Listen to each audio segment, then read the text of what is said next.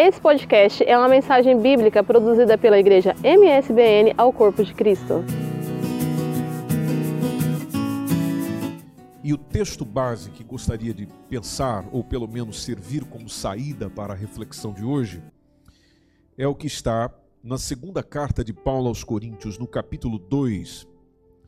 Nós vamos tomar apenas a última parte do versículo 10 e o versículo 11.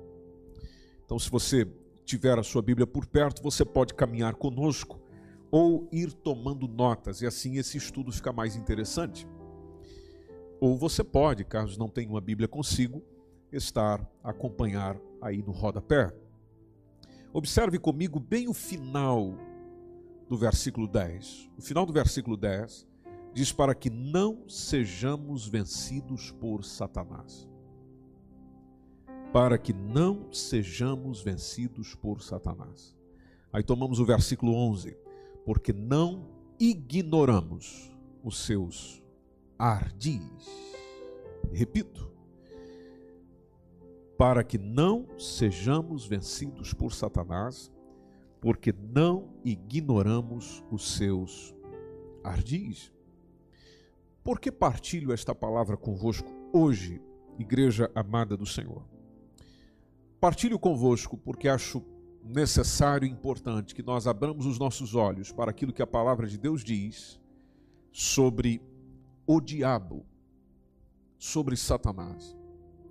Que nestes dias, neste tempo de quarentena, neste tempo de más notícias para muitos, está, conforme diz a palavra do Senhor, andando nas sombras como um leão rugidor, sendo ele chamado na palavra de Deus de adversário, e que ele deve ser resistido. Me preocupa nós não estarmos nos preocupando em resisti-lo.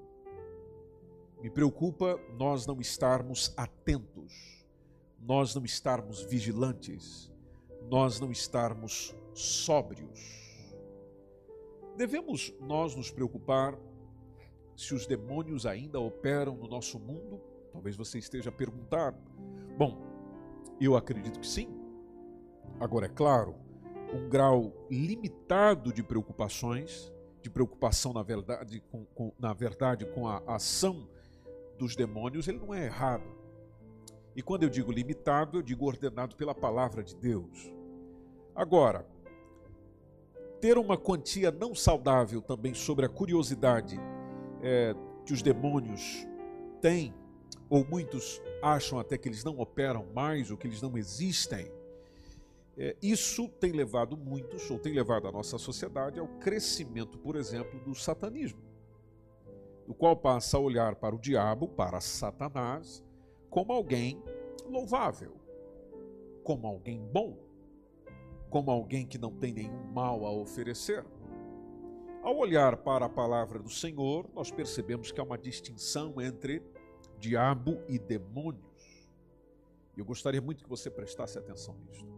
A Bíblia chama os demônios de espíritos malignos, e até nós podemos ir ler alguns textos para percebermos isto melhor. Por exemplo, Lucas capítulo 8, versículo 2, nos fala de mulheres que estavam sendo curadas por Jesus de espíritos malignos e de enfermidades. E o texto cita uma mulher, que era Maria, chamada Madalena. Observe no texto: saíram de Maria, conforme o trabalhar de Cristo e a repreensão de Cristo, sete demônios. Bem conhecido também dos leitores da Bíblia é o fato do gadareno, ou endemoniado gadareno. No texto que nós temos do endemoniado gadareno, Jesus está simplesmente navegando para a terra dos gadarenos, que está de frente da Galileia. Quando ele desce para a terra é quando ele sai ao encontro, vindo da cidade de Gadara, conforme diz um texto, um homem. Interessante que o texto diz desde muito tempo estava possesso de demônios. Possesso. Ele não andava vestido, ele não habitava em qualquer casa, a habitação dele era nos sepulcros, E quando viu a Jesus, prostrou-se diante de Jesus. Exclama a Jesus, inclusive diz em alta voz: Que tenho eu contigo, filho do Deus Altíssimo. Jesus, filho do Deus Altíssimo. Peço-te que não me atormente. Diz o texto que a resposta ou a afirmação, melhor dizendo, daqueles que possuíam este homem era devido à ordem que o Senhor tinha dado para que aquele espírito imundo saísse daquele homem, pois já havia muito tempo que o arrebatava. E, inclusive, relatam os evangelhos que este homem era guardado preso, com grilhões, com cadeias, com correntes. Só que ele quebrava as correntes, ele quebrava as prisões. Ele era impelido pelo demônio, inclusive, para os desertos. E Jesus, inclusive, pergunta: qual é o teu nome? E ele responde: Legião, porque tinham entrado nele muitos demônios, conforme diz o texto, e rogavam-lhe para que não o mandasse para o abismo. Interessante essa expressão. Porque Satanás e seus anjos já têm um lugar preparado, e esse lugar é o abismo. Mateus capítulo 25, versículo 41, tem a, a, a referência do fogo eterno quando o próprio Jesus diz para aqueles que estiverem à sua esquerda: Apartai-vos de mim, malditos, para o fogo eterno que está preparado para o diabo e os seus anjos. Observou no texto que o diabo também tem anjos. Você observou que esta referência de Cristo já nos ensina muitas coisas, preparado para o diabo e seus anjos. Há uma disparidade, há um diferencial. É, rapidinho. Talvez você já tenha ouvido isso. No princípio, Deus criou este querubim ungido, perfeito, em sabedoria, em formosura, que inclusive era o, o, o selo da simetria, conforme dizem alguns. É, nós encontramos isso em Ezequiel capítulo 28, versículos 12 a 15 conta-nos a palavra do Senhor, tomando um outro texto em Isaías capítulo 14, versículos, também do versículo 12 a 15, que ele se rebelou contra Deus e foi expulso do céu. É tomado este texto para explicar que com a sua queda saíram com ele anjos que aderiram a esta rebelião e uma parte deles, diz inclusive a palavra do Senhor, continua em prisão. É o que nos dá a entender, por exemplo, quando lemos 2 Pedro, capítulo 2, versículo 4 e também Judas, versículo 6. Agora, quando falamos de Satanás, quando falamos do diabo, é interessante que você perceba isso. Nós estamos a falar de um ser já derrotado. O chamado Beuzebu, conforme Mateus capítulo 12, versículo 24, o príncipe dos demônios, o próprio Satanás, e Jesus, quando se referiu a ele, em João capítulo 16, versículo 11, fala de que o príncipe deste mundo já está julgado. Lucas capítulo 10, versículos 18 e 19, está a expressão de Jesus aos discípulos a dizer: Eu via Satanás como raio cair do céu. Interessante versículo 19, quando Jesus diz aos seus discípulos, e aqui é onde eu partilho isto convosco, igreja amada do Senhor em dizer: Eis que vos dou poder para pisar serpentes e escorpiões e toda a força do inimigo, e nada vos fará dano algum. Deixe-me só voltar nesta expressão de Jesus quando ele fala eu via. Eu via diz respeito a uma ação contínua. E isso mostra que Jesus contemplava em visão essa, essa queda de Satanás enquanto os 70 pregavam o Evangelho. Considerando o contexto, Marcos capítulo 3, versículos 14 a 15, Jesus nomeia doze para que estivesse com ele e os mandasse a pregar. Você deve conhecer isto. E o versículo 15 de Marcos 3 fala para que os mandasse a pregar, mas para que tivessem o poder de curar as enfermidades. E olha o que diz o texto: de expulsar os demônios. Se você observar no Evangelho, eles são sempre identificados como espíritos imundos e malignos. Já não é coisa boa. Atos capítulo 8, versículo 7 nos fala de espíritos imundos na atividade regular da igreja, precisamente naquilo que é relatado em Atos 8. Nos conta que os espíritos imundos saíam de muitos. Havia muitas pessoas com espíritos imundos. Logo no início da igreja. E eles saíam de muitos. Inclusive, se você está a ler o texto comigo, diz que eles saíam clamando em alta voz. Ainda em Atos, capítulo 19, só que no versículo 12, haviam pessoas que levavam, conta-nos o texto, haviam pessoas que levavam lenços e aventais é, para que se pudesse curar os enfermos que tinha entre o povo, as enfermidades fugiam deles, olha que coisa maravilhosa. E bem no finalzinho, os espíritos malignos, os espíritos malignos saíam o apóstolo Paulo chama os demônios de espíritos enganadores. Você pode ver isso comigo em 1 Timóteo capítulo 4, versículo 1. E ele, ao dizer de espíritos enganadores, ele fala que demônios também têm ensino, demônios também têm doutrina, demônios também querem ensinar, demônios também querem que as suas verdades sejam aceitas no coração das pessoas. Vamos ler o texto. O Espírito expressamente diz que nos últimos tempos apostatarão alguns da fé. Observe, dando ouvidos a espíritos enganadores e a doutrina de demônios. Então você já pode perceber que eles fazem de tudo para querer me enganar, lhe enganar, nos enganar. Segunda carta de Paulo aos Coríntios, capítulo 11, versículo 4, chega a dizer que o próprio Satanás pode se transfigurar em anjo de luz. Para quê? Bom, favorece enganar. Talvez você nunca tenha ouvido ou lido sobre o assunto e, e pergunte, mas onde eles estão? Onde eles habitam?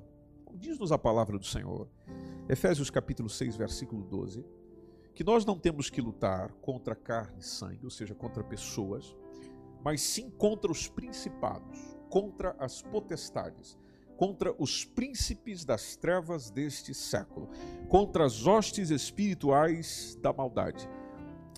Observe que bem no final do versículo ele localiza nos lugares celestiais. Lá em Jó, capítulo 2, versículo 2, nós vemos o Senhor dizendo a Satanás: De onde vens? A resposta foi: De rodear a terra passear por ela. Então, muitos às vezes pensam de que a habitação do diabo e dos demônios é o inferno. Não, a sua habitação ainda não é o inferno. Ele ainda será lançado neste lugar. Como disse o próprio Jesus em Mateus 25 e 41, o fogo eterno preparado para o diabo e os seus anjos. Talvez você também se pergunte, mas o que eles fazem? Bom, eles estão ativos, eles estão operantes. É, eles, eles buscam cegar os ímpios para que a verdade do Evangelho não transpareça. Eles promovem falsas doutrinas, como nós acabamos de ler. Eles distraem os cristãos. Presta atenção, meu irmão, minha irmã. Preste atenção nisso. Distraem os cristãos. Buscam nos distrair por isso que eu queria muito expressar isso a você hoje. Compartilhar isto com você hoje. Eles buscam nos distrair. Porque não é difícil enganar uma pessoa distraída. Então, o trabalho diário é buscar distrair, buscam atrapalhar o cumprimento dos planos de Deus para nós, do amadurecimento espiritual em nossas vidas. Logo, eles buscam me incitar, lhe incitar, nos chamar a, a, a pecar, ao, ao, pecado, a cometermos pecado. As Escrituras vão revelando, inclusive, eh, primeiramente com o nome pessoal, eh, no caso a, a Satanás, lá em 1 Crônicas, capítulo 21, versículo 21. Aliás, desculpe, 1 Crônicas, capítulo 21, versículo 1, que o texto fala de ele induzir o rei Davi para um recenseamento. Você está com o texto aí? O texto diz: Então Satanás se levantou contra Israel e incitou Davi a numerar Israel. É uma informação importante. Quando caminhamos pelo Novo, uh, Antigo Testamento, nós vemos poucas referências, pouco registros sobre demônios no Antigo Testamento. Mas se encontra. Eles fazem constante acusação contra o justo, só para que você compreenda qual é o trabalho diário deles. No, no, prólogo, bem no início do livro de Jó, é quando nós encontramos Satanás aparecer pela primeira vez como um ser espiritual, que inclusive acusa os justos diante de Deus. Acredito que você conhece o texto. Jesus falou que faz parte da essência dele, da natureza dele, a mentira. Esta informação foi dada por Jesus em João capítulo 8, versículo 44, que a expressão do nosso Senhor foi: Vós tendes por pai o diabo, querdes satisfazer os desejos do vosso pai, ele foi homicida desde o princípio, ele não se firmou na verdade, porque não há verdade nele. Quando ele profere mentira, fala do que lhe é próprio, porque é mentiroso. E Jesus nos informa, e pai da mentira. Há, há, muitos nomes que a Bíblia dá ao inimigo. Você vai encontrar serpente, você vai encontrar Satanás, você vai encontrar diabo. Inclusive o termo grego, diabolos, quer dizer caluniador. Caluniador. É, um, é, um, é usado com frequência, quando você estuda um pouco mais sobre isso, ah, precisamente dentro das traduções, ele é um termo usado com frequência na Septuaginta. Você que já estudou sobre o assunto sabe do que eu estou a dizer. Para traduzir a palavra hebraica, a, a palavra hebraica Satã, que quer dizer adversário. Então, o termo vem desse verbo diabalio, é, que quer justamente que significa acusar, difamar, enganar, provocar um desacordo. Tanto que Apocalipse capítulo 12, versículo 10, João, quando vê o final de tudo, ele ouve e informa nesse texto sobre uma voz nos céus que dizia: Agora chegada está a salvação e a força e o reino do nosso Deus e o poder do seu Cristo, porque já o acusador, olha lá, porque já o acusador de nossos irmãos é derribado, a qual ou o qual diante do nosso Deus os acusava falou do ministério dele. Os acusava de dia e de noite. Uma das coisas também que a palavra de Deus nos fala sobre ele, e eu, e eu partilho isso consigo para que penses comigo e ao mesmo tempo permita a palavra do Senhor moldar o seu pensamento nesse sentido, é que ele busca cegar as pessoas. 2 Coríntios 4 e 4 fala de que o Deus desse século cegou o entendimento dos incrédulos para que não lhes resplandeça a luz do Evangelho da glória de Cristo, que é a imagem de Deus. Em todos os dias, inclusive nesses dias, uma das coisas que ele também tenta fazer é impedir a pregação do Evangelho. Diz-nos a palavra do Senhor em 1 Tessalonicenses, capítulo 2, versículo 18. Pelo bem que quisemos, uma e outra vez ir ter com vocês. Pelo menos eu, Paulo, conforme diz no texto. Mas veja bem na parte final, mas Satanás não impediu. Ou seja, impediu de ter com vocês. A intenção dele, conforme esse texto que é conhecidíssimo, é destruir. Destruir. Mas por que, que eu te chamei a ler o texto de 1 Coríntios, de 2 Coríntios, melhor dizendo, capítulo 2, lá no versículo 10 e o versículo 11, o finalzinho do versículo 10, mas tomando mais o versículo 11, para que nós não ignoremos as suas estratégias, os seus ardis, as suas formas de chegar, as suas formas de seduzir, as suas formas de distrair, as suas formas de enganar nós não podemos permitir isso. Você não pode permitir isso na sua vida. Aqui eu respondo mais uma pergunta que talvez você tenha. Sabe o que, que eles buscam? Sabe onde eles buscam estar? Nas pessoas. Sabe onde eles querem habitar? Nas pessoas. Eles são malévolos, eles podem entrar nas pessoas. Talvez esteja a perguntar, mas com que fundamento dizes algo assim? Bom, eu digo com fundamento de Lucas capítulo 11, versículo 24 a 26, quando nosso Senhor e Salvador Jesus Cristo disse que quando o espírito imundo tem saído do homem, bom, para sair do homem tem que estar dentro dele. E Jesus diz que o espírito imundo, tendo saído do homem, anda por lugares secos, buscando repouso. Não achando, ele diz: Tornarei para a minha casa de onde saí. Bom, onde ele chama de casa? O homem, ou seja, a pessoa onde ele estava. Chegando lá, diz o versículo 25, acha varrida, acha adornada, porque ele foi expulso de lá. Versículo 26, diz que ele vai, leva consigo outros sete espíritos piores do que ele, e entrando habitam. Entrando habitam. E o último estado desse homem, dessa mulher, dessa pessoa, disse Jesus, é pior do que o sobre Maria Madalena, por exemplo, que nós já falamos, Jesus retirou desta mulher sete demônios. Tomando aqui o exemplo do Antigo Testamento, lembre-se de Saul. Já ouviu falar sobre Saul?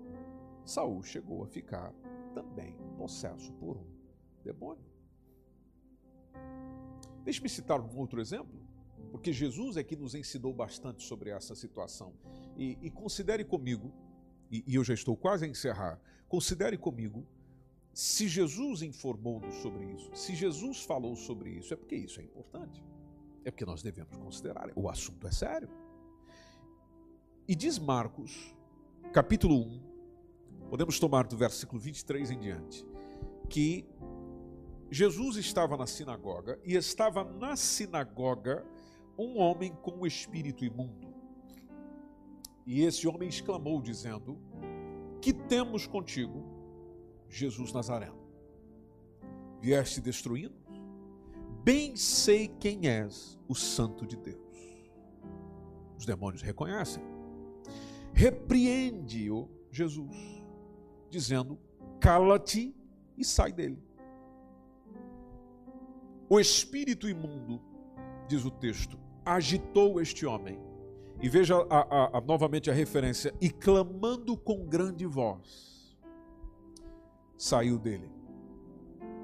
Verso 27, só para compreendermos o final disto, diz que todos se admiraram.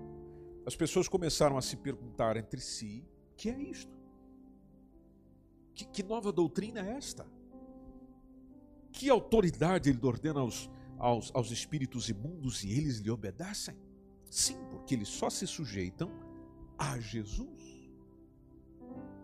Alguns hoje acreditam que todas as doenças físicas, e eu acho importante esclarecer isto aqui antes de terminar, eh, alguns acreditam que todas as doenças físicas ou doenças mentais sejam manifestações de possessão por demônios. Bom, Jesus discordaria de si. Se pensas assim, Jesus discordaria de si.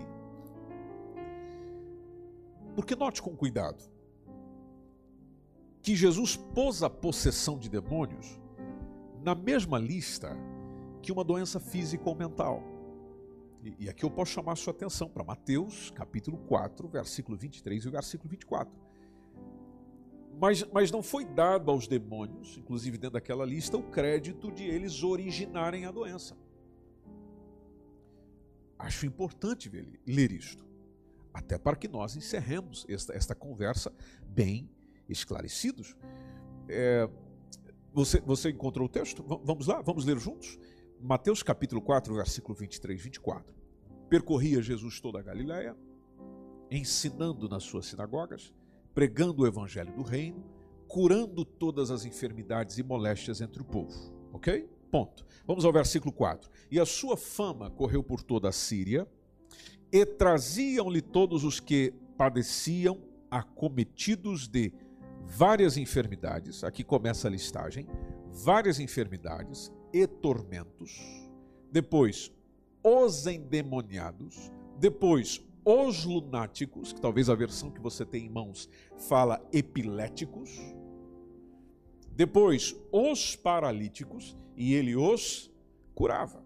Então, nem todo epilético, nem paralítico, sofria de possessão por demônios. É, é, é, verdade, e aqui eu tenho que concordar consigo, que às vezes a possessão causava, como ainda pode causar, os mesmos sintomas que essas doenças. Sintomas. E, e cito exemplos para si que o próprio Jesus vivenciou. Podemos, por exemplo, tomar Mateus capítulo 9, versículo 32 e 33, que nos conta que quando as pessoas estavam indo embora, algumas pessoas levaram a Jesus um homem que não podia falar, porque estava dominado por um demônio. Versículo 33. Logo que o demônio foi expulso, o homem começou a falar. Inclusive, informa Mateus que todos ficaram admirados e afirmavam: Nunca vimos em Israel uma coisa assim. O fato de um homem ser mudo, e, e acho necessário esclarecer isto consigo, o fato de uma pessoa ser muda é, não quer dizer que ele esteja necessariamente possuído por demônios. Mas Jesus enfrentou esta situação que foi causada por um demônio, mas não quer dizer que todas o são. Permita-me citar mais um exemplo para si, e espero que não esteja cansá-lo muito. Marcos capítulo 5, e, e, já falei deste exemplo, só que agora só estou a citar a referência. Logo nos cinco primeiros versículos, nós retornamos à história dos Gadarenos, ou à história que aconteceu na província dos Gadarenos, melhor dizendo, quando Jesus sai do barco, vem ao seu encontro, estou aqui reprisando a história, dos sepulcros um homem com um espírito imundo. E ele tinha sua morada, só citando o texto, né? tinha sua morada nos sepulcros, um homem com espírito imundo que tinha sua morada nos sepulcros e ainda nem com cadeias o podiam prender. E aí nós temos a, a referência do versículo 4 que já disse, veja que, conforme está indo rodapé, ninguém podia amansar este homem. Ninguém. Ninguém. Assim como existem pessoas nos nossos dias que ninguém consegue amansar, ninguém consegue segurar. Inclusive, o versículo 5 diz que esse homem andava sempre de dia e de noite, clamando pelos montes e pelos sepulcros, e ele ainda se feria com pedras. Olha que situação degradante. Olha o que uma possessão faz na vida de alguém. Olha que coisa terrível. Agora, isso também não quer dizer que nós devemos concluir que todas as pessoas insanas ou pessoas que têm comportamentos semelhantes a estes estejam possuídas por demônios. Não. Pode ser que sim, como foi este caso. Como pode também ser que não. Jesus nos mostra isso. Permita-me citar mais um exemplo. Posso? Posso citar mais um exemplo? Vamos a Marcos capítulo 9. Vamos tomar dois versículos, versículos 17 e versículo 18. Quando está uma pessoa na multidão e, e diz: Mestre, eu trouxe-te o meu filho. Veja que Jesus também que atende este caso. Eu trouxe-te o meu filho que tem um espírito mudo. E este, onde quer que o apanha, despedaça-o Olha como era o comportamento.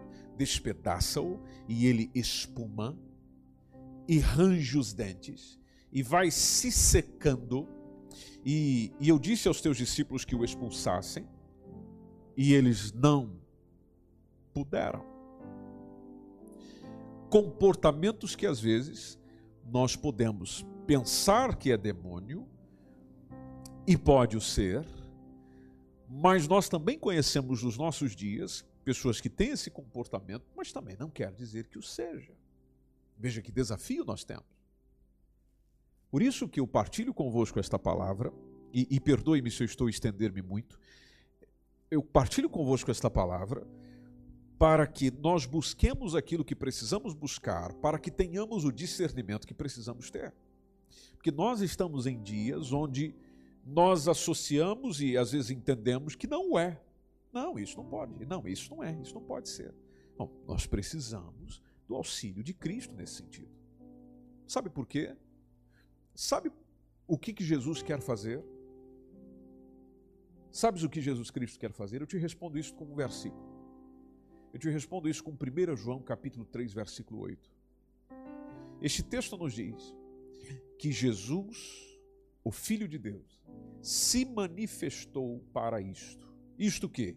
Para desfazer as obras do diabo. O que Jesus Cristo quer fazer é isto: desfazer as obras do diabo. A vitória preliminar, se assim posso chamar, de Jesus começa quando? Começa lá com a tentação no deserto. O próprio Jesus disse, por exemplo, em João capítulo 12, versículo 31, e eu vou precisar mais de alguns minutinhos seus, só para a gente concluir esse assunto e orarmos juntos. João capítulo 12, versículo 31, quando o próprio Jesus disse que agora será expulso o príncipe deste mundo. Veja, com a chegada dele será expulso o príncipe deste mundo. Podemos tomar também Mateus capítulo 12, versículo 28, quando Jesus, numa discussão com alguns, está a dizer: Se eu expulso os demônios pelo Espírito de Deus, é conseguintemente chegado a vós o reino de Deus. Veja, o reino de Deus chega com libertação. A presença de Jesus sai, é, aliás, a presença de Jesus faz com que eles saiam e haja libertação. Já agora, permita-me, sabe quando será a derrota uh, final de Satanás? É, bom, ela já teve um começo.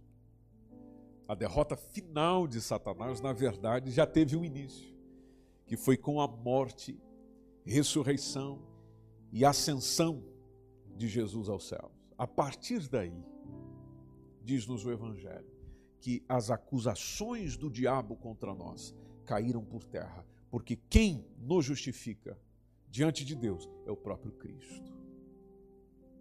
É o que nos diz Romanos. Talvez você conheça esse texto e até gosta de lê-lo. Romanos capítulo 8, versículo 33.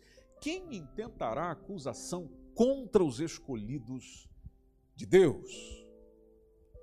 É Deus quem os justifica. Antes de irmos embora, o que, que eu e você devemos fazer para nos ver livre dele? Alguns que se tornam cristãos, eles às vezes podem desenvolver um falso sentido de segurança, porque eles acham que já vim a Cristo, ou seja, aqueles que já vieram ao Senhor, o diabo não tem como atingi-los de maneira nenhuma, ou de maneira alguma. Então, esse é um pensamento errado.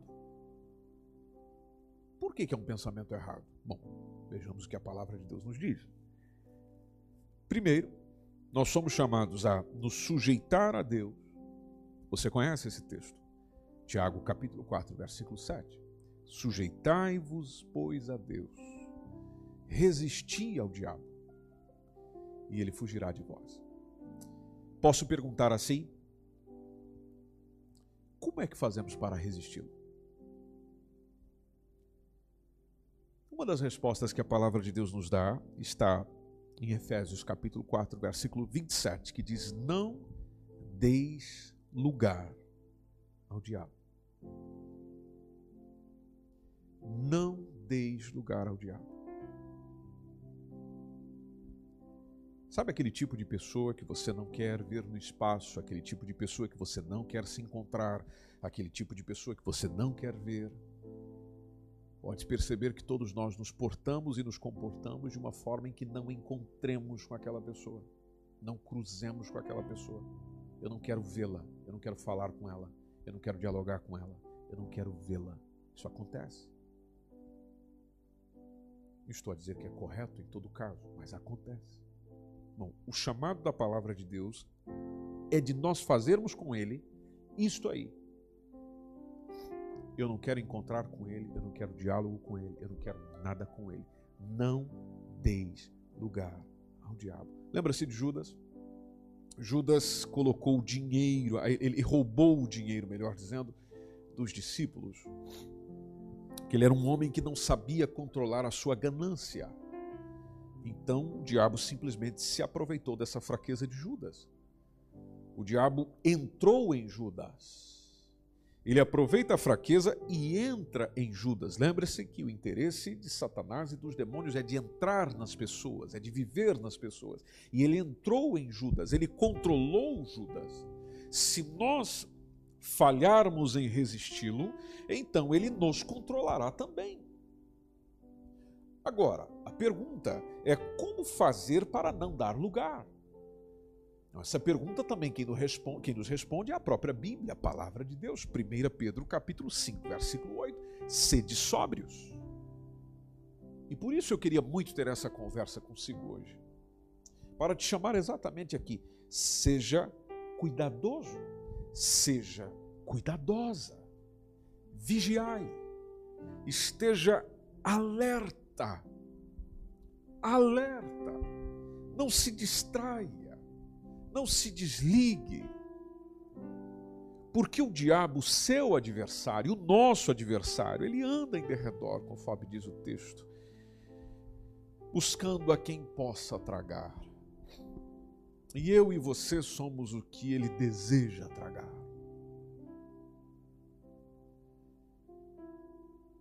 Paro por aí? Não. A palavra de Deus me chama a revestir-me Efésios capítulo 6, versículo 11, revestivos. O revestir tem a ideia de vestir por cima. Esses dias, com o calor que está, o que mais nós estamos a fazer é retirar roupas do corpo, não é? Andar com o mínimo possível. E que dias maravilhosos estamos a ter nesse sentido. Mas dias atrás, neste inverno maravilhoso de Portugal, o que é que nós fazíamos? Nós os revestíamos. Era roupa em cima de roupa para nos abrigar do frio. A ideia é exatamente esta: revestivos. Mas de quê? De roupas? Não, de toda a armadura de Deus. A armadura de Deus. Se você observar bem no texto aí que aí está, para que possais estar firmes. Perceba bem a construção do texto, para que possais. Ou seja, sem isto, você não consegue é para que possais, é para que tenha condições, é para que tenha possibilidade de estar firmes. Firmes. Contra o que? Olha lá, as astutas ciladas. Onde eu e você vamos, formos, temos ciladas. No seu telemóvel você tem cilada.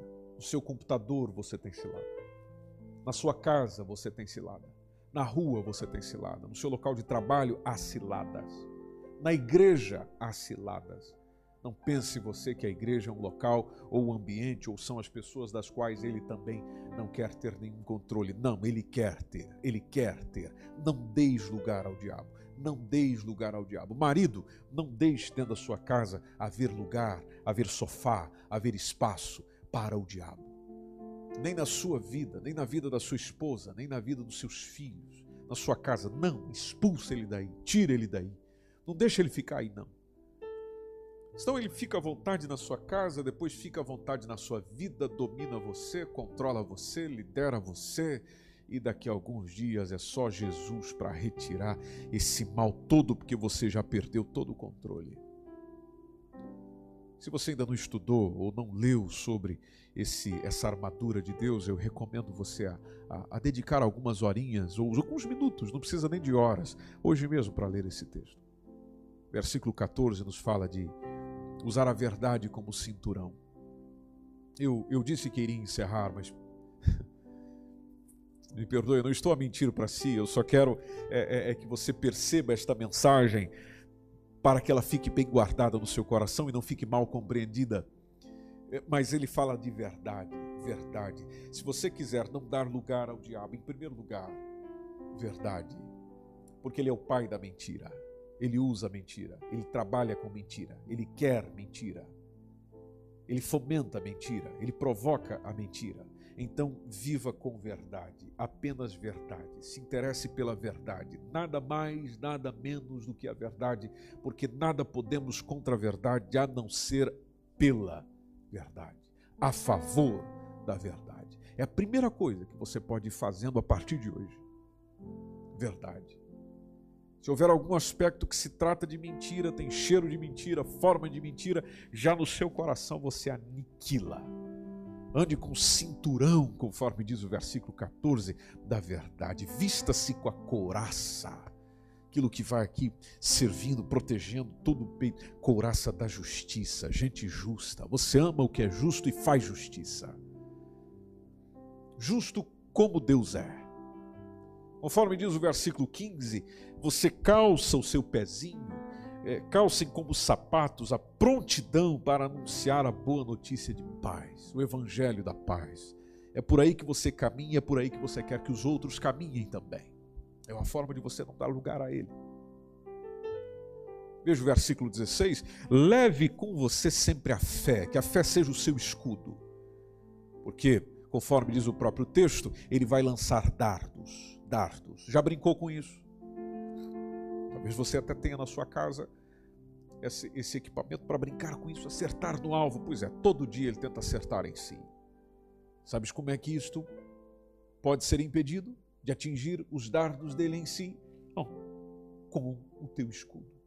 E o escudo, dentro da linguagem espiritual, se chama fé. Veja que ele quer enfraquecer a sua fé. Eu não tenho dúvida que eu estou a falar nesse instante para pessoas que estão fracas na fé. Você está fraco na fé circunstâncias, situações lhe enfraqueceram. Você está fraco, desanimado, desanimada na fé. Eu não tenho dúvida que isso tem dedo dele também. É o que ele quer. Porque qualquer um derruba uma pessoa sem fé. Qualquer um. Conforme diz o versículo 17: receba a salvação como capacete. Capacete nos lembra aquilo que se passa na nossa mente. Nossa mente precisa estar voltado para os temas da salvação, para o objetivo da salvação, focado na salvação. Porque o que ele quer é me retirar desta condição de salvo. É o que ele quer fazer comigo, é o que ele quer fazer consigo. Palavra de Deus, precisamos de palavra de Deus. Faz quanto tempo que você não mergulha na Bíblia, na palavra, não deixa ela edificar, não deixa ela falar consigo? Faz quanto tempo? Talvez a sua resposta seja: não, hoje eu fiz isso, hoje eu me dediquei nisso. Mas para eu falo também para muitos que há tempos você não sabe o que é meditar. Você não sabe o que é refletir sobre esta palavra e deixar esta palavra inundar o teu coração. Trazer alegria para a tua alma. Sabe o que ele quer fazer? Quer nos distrair. Distrair com a televisão distrair com a internet, distrair com conversas, distrair com fofocas, distrair com mentiras, distrair com coisas menos importantes, para que a gente deixe o que verdadeiramente é importante para trás. Que a gente nunca tem tempo, né? Já percebeste isso? Nós não temos tempo. Não temos tempo para orar, não temos tempo para a palavra, não temos tempo para oferecer um culto ao Senhor em casa, mas para as demais coisas nós temos tempo. Você acha que isto não tem um dedo maligno aí? Porque se ele fizer isso, ele derruba a mim, ele derruba você, ele derruba nós. Por isso, a palavra de Deus precisa ser a espada. Jesus o venceu com a palavra nós o venceremos também com a palavra que o Espírito Santo de Deus nos dá. Precisas investir tempo em oração, meu irmão. Precisas investir tempo em oração, minha irmã. Versículo 18 diz que nós devemos fazer tudo isso orando a Deus, pedindo ajuda de Deus, orando sempre, guiados pelo Espírito de Deus. Ficarmos alertas, não desanimarmos e orarmos sempre por todo o povo de Deus. E sabe o que é interessante? A palavra nos chama a resistir, a continuar resistindo. Basta você olhar no versículo 13, Efésios capítulo 6, versículo 13, onde ele nos diz para tomar toda a armadura é, de Deus, para que possais resistir no dia mau e havendo feito tudo. Só isso já diz muita coisa, não é? E havendo feito tudo, ficar firmes. Por quê? Porque a luta com ele é contínua. Não pense, não pense você que venceste hoje, terça-feira, e amanhã está garantido. Não, ela continua. A luta é contínua. Por isso que 1 Pedro, primeira epístola de Pedro, capítulo 5, versículo 9, e, e eu posso tomar aqui aquilo que está dito na, na, na, no Novo Testamento, mas na linguagem de hoje, a nova tradução, melhor dizendo, mas na linguagem de hoje, que nos chama a ficarmos firmes na fé, enfrentar o diabo, porque nós sabemos que no mundo inteiro há muitos irmãos, há muitas irmãs que na fé estão passando pelos mesmos sofrimentos, pela mesma guerra, pela mesma batalha que eu. E permita-me, permita-me mais um pouquinho, por favor, permita-me. Espero que isso esteja a ser edificante para si. Não pense que falar palavras mágicas resolve. Há muitas organizações religiosas, livros, rituais especiais utilizados hoje para supostamente expelir demônios. Há uma grande diferença no que as pessoas fazem hoje do que Jesus e Paulo, por exemplo, fizeram. E Vamos ler um texto rapidamente e já vamos encerrar. Agora sim, já vamos encerrar. Atos capítulo 19, de, deixe-me ler isso consigo. É, Atos capítulo 19 nos fala de um grupo judeus, ali a partir do verso 13, rapidamente, nos fala de um grupo de judeus viajantes que ia de lugar em lugar expulsando demônios. E, e eles resolveram fazer uma experiência usando o nome do Senhor Jesus. E a frase mágica a frase mágica que eles decidiram utilizar naqueles que eram possessos por espíritos malignos era a seguinte frase: Eu ordeno por Jesus, a quem Paulo prega, que saia. Versículo 14 diz que quem estava fazendo isso eram os sete filhos de Seva, um sacerdote judaico. Mas quando eles tentaram isso com um homem possesso de demônio, o demônio é que respondeu. Eu conheço Jesus. Eu conheço Paulo. Mas quem são vocês? E o homem com o espírito mau, diz o texto, saltou em cima de dois deles, espancou esses meninos, de modo que eles fugiram da casa dele nus e muito feridos. Aquela história, conforme a gente percebe a partir do versículo 17, que tinha acontecido, se espalhou rapidamente pela cidade de Éfeso. Tanto entre os judeus como entre os gregos daqueles dias, e um grande medo, inclusive, desceu sobre a cidade. O nome do Senhor, é, Jesus, era grandemente reverenciado. Então, muitos, inclusive, creram, diz o verso 18, confessaram em público as coisas más que tinham feito antes, ou seja, houve uma mudança naquilo A pergunta é: se eu e você teremos, temos ou teremos discernimento para examinar as obras do diabo, ou se seremos levados pelo diabo e seus anjos, seja por falta de cautela, dominados pelos seus espetáculos enganadores, que ele quer trazer a mim e a si todos os dias. Alô, paz. Antes de orar, paz. É aconselhável que vocês tomem muito cuidado em relação às amizades dos seus filhos, as coisas que os seus filhos assistem, ouvem. Muitas vezes há uma tendência à rebelião dos jovens, nas crianças, e podem inclusive exibir esta rebelião se vestindo de uma maneira ofensiva, se comportando de uma maneira estranha. Quando eles sabem que os seus pais têm esse respeito por Deus, às vezes sentirão tentados inclusive a investigar as coisas de Satanás. Não fique a pensar que na sua casa há culto doméstico, que eles não vão tentar investigar as coisas do mal. Que quando há um filme de terror na televisão, ou quando há um, há um clipe que fala sobre as coisas malignas, eles não terão interesse. Não, eles terão. Eles terão. Mesmo havendo na sua casa um grande interesse pelas coisas de Deus. Aí é que aumenta, às vezes, parece que a curiosidade do outro lado. Eles podem ler alguma literatura, assistir coisas ou filmes, obterem detalhes a respeito do louvor ao diabo, do louvor aos demônios, sobre o satanismo que cresce no mundo.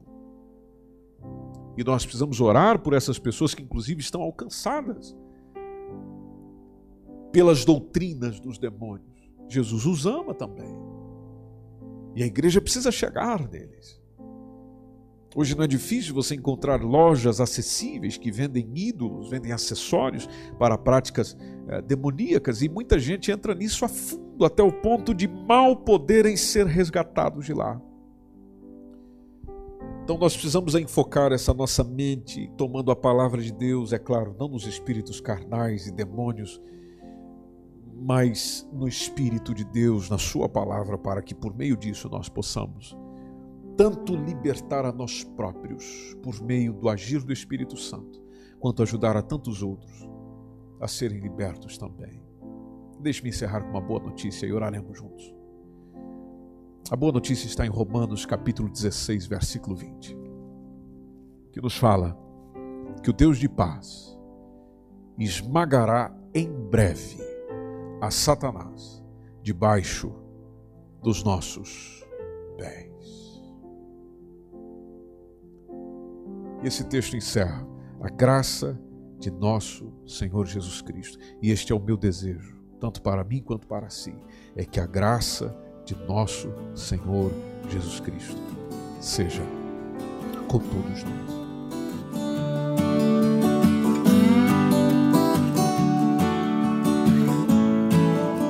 Esse foi mais um podcast, uma mensagem bíblica produzida pelo MSBN Oeiras.